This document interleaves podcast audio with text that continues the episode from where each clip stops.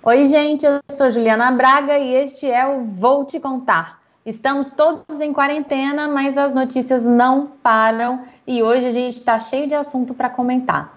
Vamos começar falando sobre a determinação judicial para o Hospital das Forças Armadas divulgar os nomes dos pacientes que foram testados lá para o coronavírus. Foi nesse hospital que o presidente Jair Bolsonaro foi testado e a lista divulgada vinha com dois nomes a menos. A gente vai falar da reação do governo do Distrito Federal à omissão desses nomes. Vamos falar também sobre a reação dos parlamentares à proposta do presidente da Câmara, Rodrigo Maia, de cortar em 20% de, de 20 a gente vai. Desculpa, gente, vou ter que só acionar, resolver um negocinho aqui. Mas olha só, a gente vai falar sobre a. A gente vai falar sobre a reação dos parlamentares à proposta do presidente Rodrigo Maia de reduzir em 20% o salário dos servidores. Em vez de fazer esse corte, eles estão pensando em disciplinar os penduricalhos e limitá-los ao teto do funcionalismo público. A gente vai falar sobre isso. E tem mais, a gente vai falar também sobre o Senado, que vai disponibilizar esse sistema de votação remoto, que está sendo utilizado já pelos senadores, para câmaras de vereadores e assembleias legislativas no país todo. E olha, a gente está ao vivo, então você já vai deixando seus comentários, já vai deixando suas dúvidas, que no final a gente lê aqui todo mundo junto, tá bom? E aí, você vem comigo? Roda a vinheta, Lu.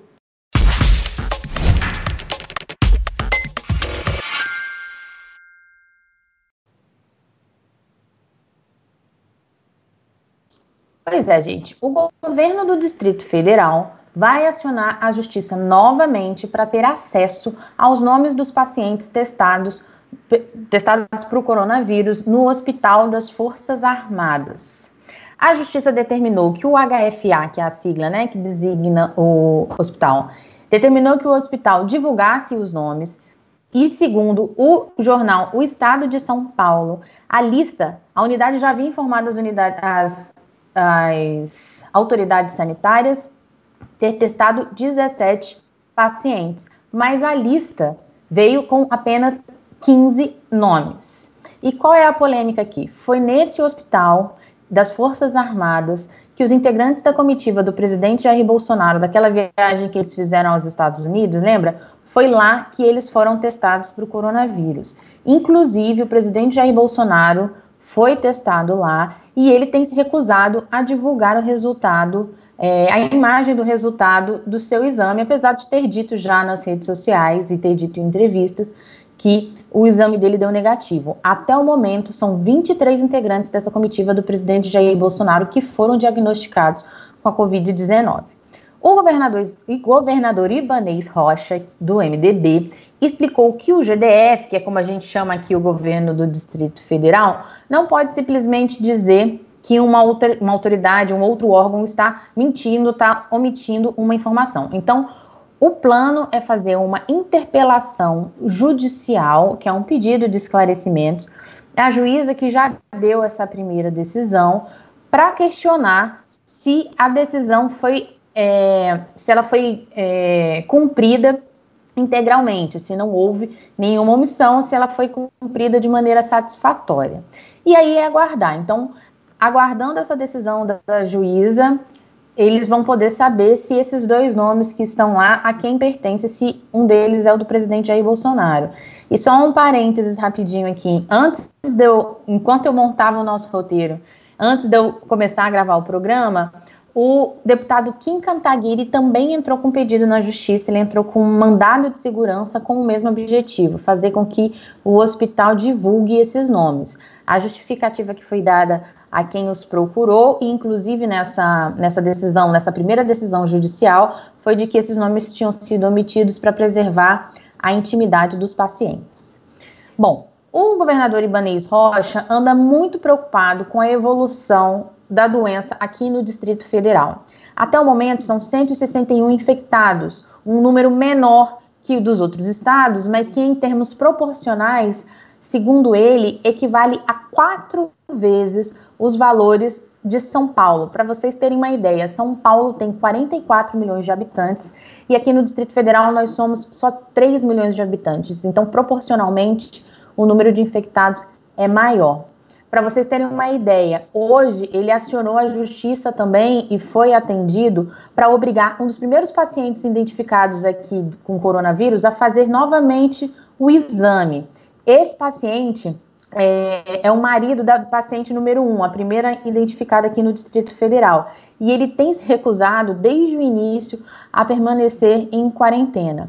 Esse senhor apresentou dois laudos médicos à justiça que o liberavam do isolamento, mas o juiz entendeu que ele só pode ser liberado depois de ser testado novamente, de fazer outro teste, e esse novo teste dá negativo. Então, segundo relatou o governador, ele mandou uma equipe da Secretaria de Saúde hoje para recolher o material na casa desse paciente, e a equipe estava até a hora em que eu conversei com ele, batendo na porta sem resposta. Então, eles estavam aguardando a chegada do oficial de justiça que concedeu esse, essa decisão, é, obrigando o paciente a fazer o exame. E aí, pra, quando esse oficial de justiça chegar, eles avaliarem, inclusive, se era necessidade, se havia necessidade de é, adentrar a casa dele à força, roubar a porta, enfim. Essa é a situação aqui no Distrito Federal. Preocupado com os efeitos da crise econômica também, o governador Ibanês avalia ainda flexibilizar as restrições o esquema de fechamento de comércio, de serviços não essenciais nos próximos dias. Ele está levantando qual é a situação em cada cidade satélite, que equivale mais ou menos a um bairro nessas nas grandes cidades, né? E ele está avaliando quais são, qual é a situação, quais cidades satélites têm casos confirmados ou não, para poder avaliar se pode flexibilizar um pouco essas regras. Ele, nas cidades onde não tiver ainda nenhum caso confirmado, ele avalia liberar alguns serviços que hoje estão proibidos de funcionar, como, por exemplo, os pet shops, né, uma coisa que está sendo estudada ainda. E aí, aproveitando que eu estou falando de governador, eu queria trazer para vocês uma, um resumo dos encontros que o presidente Jair Bolsonaro tem feito com os governadores, né? Hoje foi o dia dos, do, dos governadores do Sul e do Sudeste, perdão, do Sul e de, do Centro-Oeste, e ontem foram os governadores do Nordeste, tá?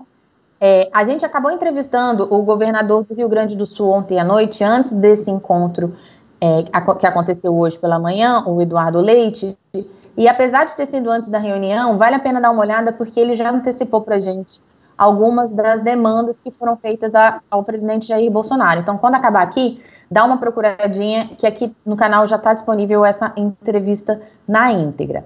Os do Centro-Oeste é, têm algumas demandas que são diferentes. A principal delas é uma compensação à queda na arrecadação do ICMS, que é a principal receita desses estados. O presidente Jair Bolsonaro anunciou ontem uma compensação, anunciou uma série de medidas, mas uma delas foi a compensação dos repasses dos fundos de participação dos municípios e dos estados, que são fundos que transferem dinheiro para essas unidades da federação e que têm valores maiores, mais expressivos para os estados do Nordeste e acabam não atendendo tanto esses estados mais para o Sul. Amanhã tem mais uma rodada de, de conversas, dessa vez com os governadores do Sudeste, e tende a ser o mais é o mais aguardado, tende a ser o mais explosivo, justamente porque vão participar, devem participar os governadores João Dória e Wilson Witzel, Witzel, que têm entrado em embates públicos com o presidente Jair Bolsonaro. Até agora, no entanto, mesmo os governadores da oposição relatam que o clima tem sido cordial e resolutivo um dos governadores do Nordeste me fez a seguinte avaliação em off. Não é do interesse de ninguém brigar nesse momento. Segundo esse governador, ele disse a seguinte frase: Nós precisamos da colaboração dele e ele precisa da nossa. Vamos para o próximo assunto? Desde o início dessa pandemia toda, tem pipocado lá no Congresso uma série de medidas para destinar novos recursos, mais dinheiro ao combate do coronavírus. A primeira renda extra veio logo daquelas emendas do relator, lembram que estava dando uma confusão com o executivo? A gente falou um monte sobre isso aqui. E aí, de cara, 8 bilhões de reais foram destinados para o combate a, ao coronavírus ao Ministério da Saúde para tratar das ações que eles estão desenvolvendo por lá. Agora, o Rodrigo Maia está com uma nova proposta. Ele quer cortar em até 20% o salário dos servidores públicos, o que poderia gerar uma economia nas contas dele de 3,6 bilhões de reais. Isso levando em consideração todos os poderes, né? É, executivo, judiciário e legislativo. Em uma entrevista à Rádio Bandeirantes, ele disse que o ato seria simbólico, tendo em vista que é provável que a crise consuma aí até 400 bilhões de reais, mas que é o momento de todos colaborarem com a sua parte. Então, ele está com essa proposta aí. Alguns líderes, no entanto, andam bastante incomodados com a forma como o presidente da Câmara, Rodrigo Maia, tem conduzido esse processo todo. Como, ele tão, como eles estão distantes, muita gente longe de Brasília, eles reclamam que Maia tem encampado essas propostas sem ouvir todo mundo. E aí, eles querem que ele, ao menos, inclua algo que seja um sinal de disciplina, de regulamentação do serviço público, não só de sacrifício do assalariado, que seria o seguinte: o enquadramento de todos os penduricalhos ao teto constitucional do serviço público, que é de 39 mil reais atualmente. Dessa maneira, em vez dele tirar 20% dos maiores salários, porque ele já tem dito, inclusive, que vai poupar os salários mais baixos, mas em vez dele cortar 20% de uma forma meio indiscriminada, ele enquadra em algo já determinado pela Constituição, e isso traz menos desgaste, desgaste para os parlamentares, lembrando que esse ano é um ano de eleição, porque acaba que também só pega a elite do funcionalismo público, ou seja, quem ganha acima de 39 mil reais.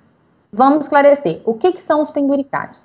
É tudo aquilo, a gente chama aqui em Brasília de penduricalho tudo aquilo que o servidor tem direito além do próprio salário.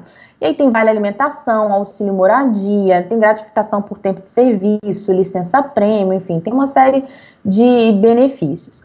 Já existe um projeto de lei aprovado no Senado Federal que passou por uma comissão especial na Câmara já também, cujo relatório do deputado Rubens Bueno, do Cidadania do Paraná, já está pronto há quase dois anos.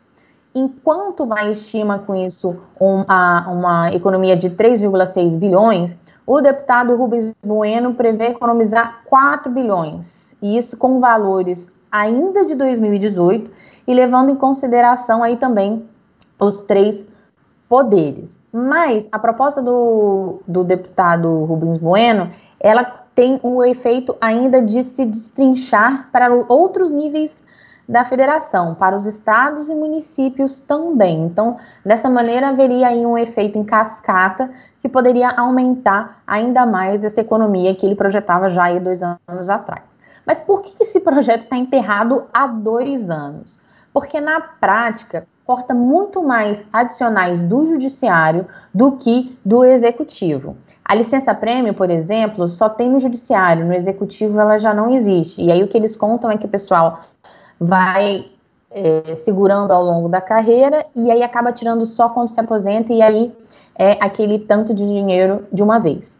Mas estariam sujeitos ao abate-teto, que é, quando, é como a gente chama assim, chegou ao teto de 39 mil reais, aí vem tudo que está acima e é cortado do salário. Estariam sujeitos a esse abate-teto. Os getons, que são participações em conselhos, isso acontece muito aqui em Brasília um, um, um, um funcionário é nomeado para um cargo de confiança, geralmente é em cargo de confiança. Ele participa de um conselho, por exemplo, da EBC, ele tem um adicional para participar de reuniões, às vezes mensais, bimestrais, isso varia de órgão para órgão. Tem um adicional de salário, que, segundo esse projeto, não poderia ultrapassar o teto de 39 mil reais. É, o auxílio moradia, que os deputados recebem também, ficariam sujeitos a esse abate-teto. Os honorários de sucumbência, não sei se vocês sabem o que, que é isso. O que, é um honorário de sucumbência?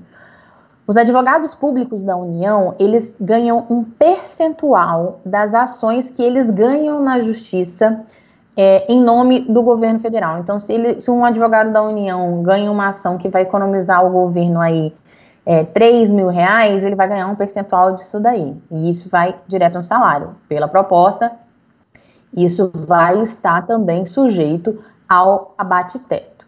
O dia hoje foi de conversas em torno desse projeto para ver se eles conseguem fazer passar finalmente essa proposta, que é, como eu falei, uma coisa permanente, que atinge mais a elite do serviço público e ajudaria inclusive na recuperação econômica depois da crise, porque sendo uma disciplina permanente, isso não cairia como a proposta do Rodrigo Maia após o fim da calamidade pública, tá?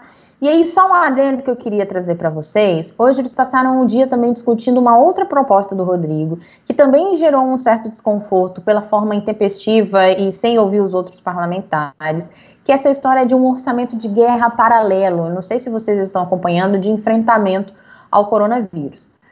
A ideia é mais ou menos o seguinte: você tem um orçamento paralelo mesmo, completamente apartado do orçamento da União, que aí ele não estaria sujeito ao teto de gastos, à lei de responsabilidade fiscal, à é, fiscalização do TCU, nem nada. Os deputados não gostaram da proposta acharam que o Rodrigo se antecipou antes de ouvir os líderes, como eu falei, e que na prática dá mais um cheque em branco para o governo federal gastar como bem entender. Eles avaliam que já fizeram o suficiente, aprovando o estado de calamidade pública, que já desobriga o governo federal a cumprir a meta fiscal prevista para esse ano, tá? Você tem alguma opinião sobre isso? Já pensou sobre essa história? Deixa aqui nos, seus nos nossos comentários que eu leio no final do programa. Mas para vocês terem uma ideia de como isso funciona, o governo fica liberado, inclusive, de fazer licitação para compras de emergência. Pode simplesmente pegar o dinheiro das reservas internacionais ou dos fundos constitucionais, que, são, que é um dinheiro que fica reservado por lei para gastos específicos, e gastar como ele bem entender, sem autorização do Congresso, apenas de uma comissão que está sendo discutida ainda, que seria montada para acompanhar esses trabalhos, acompanhar esses gastos, e segundo a proposta que está correndo lá no, no Congresso, seria chefiada pelo ministro da Saúde, Luiz Henrique Mandetta. Os deputados não querem dessa forma.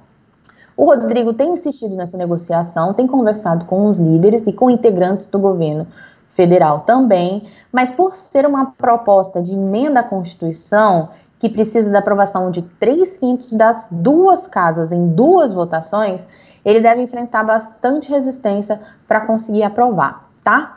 E para encerrar, eu quero trazer um assunto mais leve, que é o seguinte: o Interleges, que é o órgão do Senado Federal que é responsável pela interação com os outros entes federados, vai disponibilizar o sistema remoto de votação que foi desenvolvido pelo Senado para as câmaras municipais e as assembleias legislativas do país. De acordo com o diretor do Interleges, o Márcio Coimbra, um piloto já vai ser testado na semana que vem no município de São José, na Câmara, na Câmara de Vereadores do município de São José, que fica em Santa Catarina, mas até o momento já são 50 pedidos de disponibilização desse sistema para outras casas legislativas do país. O internet, como é que funciona? O Interled disponibiliza esse sistema, envia para eles os dados, as informações necessárias, e aí os técnicos de cada uma dessas casas legislativas instalam e testam por lá. Não é preciso ir ninguém do Senado para testar. Legal, né? A gente desenvolver a tecnologia nossa para facilitar a vida de todo mundo. Vamos então ver o que, que vocês já mandaram para mim. Ah, antes eu vou até checar. Eu queria ter trazido uma outra informação para vocês e eu fiquei aguardando uma resposta do Ministério da Saúde. Deixa eu ver se chegou aqui. Olha, não chegou, mas eu vou falar, eu vou falar um pedaço dessa informação porque eu acho que é legal da gente trazer aqui também. Hoje o presidente Jair Bolsonaro conversou com o presidente da China, o Xi Jinping, depois daquela confusão que a gente comentou aqui no Vou Te Contar, da declaração do Eduardo Bolsonaro, filho do presidente e deputado federal, que gerou um bate-boca no Twitter. A gente falou disso na semana passada, você consegue recuperar o programa aqui também no canal.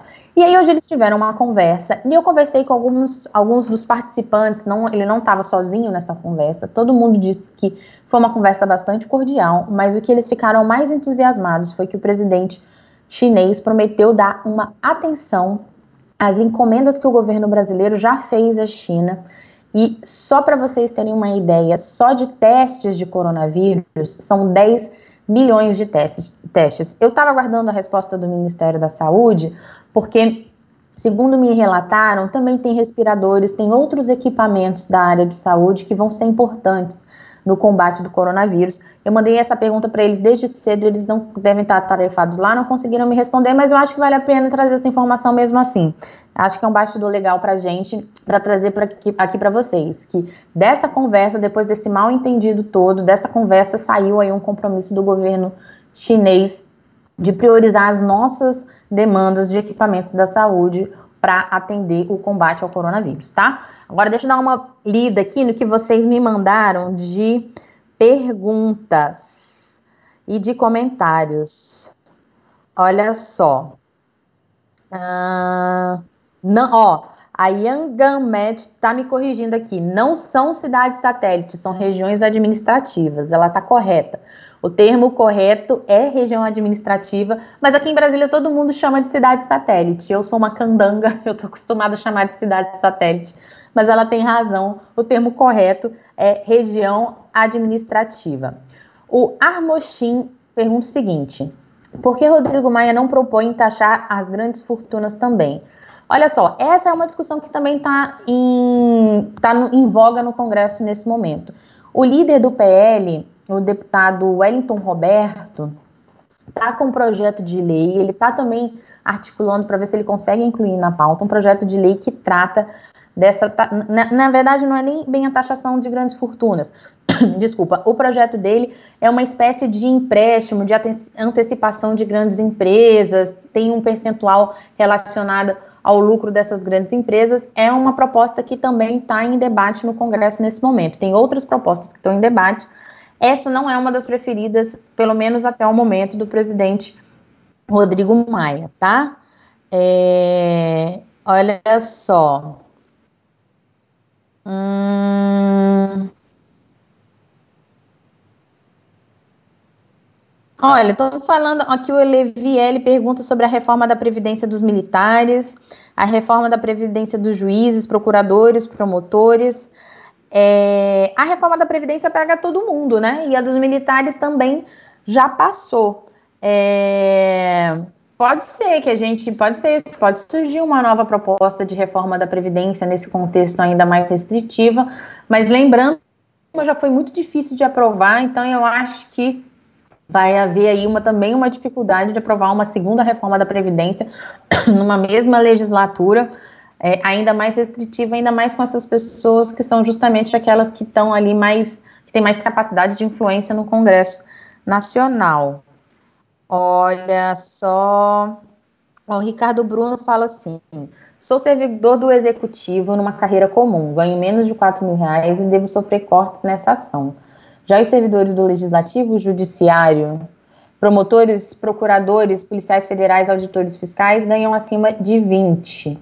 Pois é, Ricardo, a, o, que os, o que os parlamentares estão tentando fazer é justamente isso: evitar que esse corte seja indiscriminado e que pegue salários mais baixos e corte só aqueles que estão ganhando acima do teto da Constituição, que já é uma coisa prevista na lei. É, por meio de outras, outras propostas legislativas, outros projetos de lei que são, são normas infraconstitucionais, eles foram regulamentando adicionais aqui e acolá, e acabou que ficou uma situação em que o próprio, os, os próprios legisladores perderam um pouquinho o controle disso daí. Essa é uma discussão antiga no Congresso. Como eu falei, o deputado Rubens Bueno está com o relatório dele pronto há dois anos e tem uma dificuldade de passar quando a gente fala sobre o teto do funcionalismo, quando a gente fala sobre elite do funcionalismo. Mas é justamente isso que os parlamentares estão tentando fazer lá. Em vez de pegar quem está ganhando menos, quem está um pouco mais abaixo, e aí fazer nesse sentido de,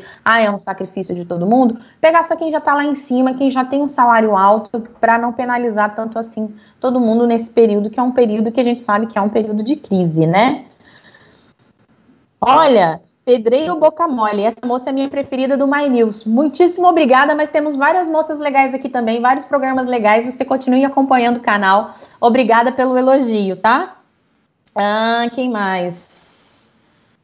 Ó, o Lucas elogiando o programa também. Muito obrigado, muito obrigado vocês, muito obrigada vocês acompanhando aqui o programa. Guilherme G pergunta o seguinte: é possível legalmente revelar o resultado do exame de coronavírus do presidente?